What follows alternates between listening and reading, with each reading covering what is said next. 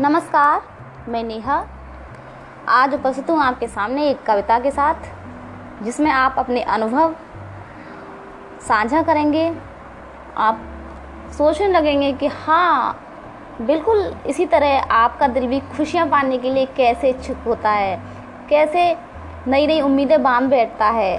तो आइए, शुरू करते हैं। एक दिन ऐसा भी आएगा एक दिन ऐसा भी आएगा जब हर पल खुशियों से भर जाएगा। मन झूम झूम कर नाचेगा, हर दिन यूँ ही कट जाएगा। हर दिन होगी सौगात नई, उम्मीद नई, आवाज़ नई। हर दिन होगी सौगात नई, उम्मीद नई, आवाज़ नई। दिल झूमेगा, मन कूकेगा और बाग बाग हो जाएगा। हर सुबह सलोनी खेलेगी, जीवन में अमृत रस घोलेगी।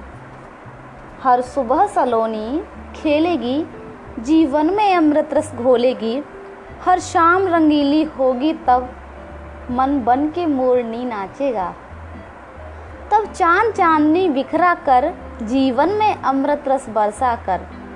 तब चाँद चांदनी बिखरा कर जीवन में अमृत बरसा कर मन को पावन कर करके वो एक अनूठी सुगंध बरसाएगा।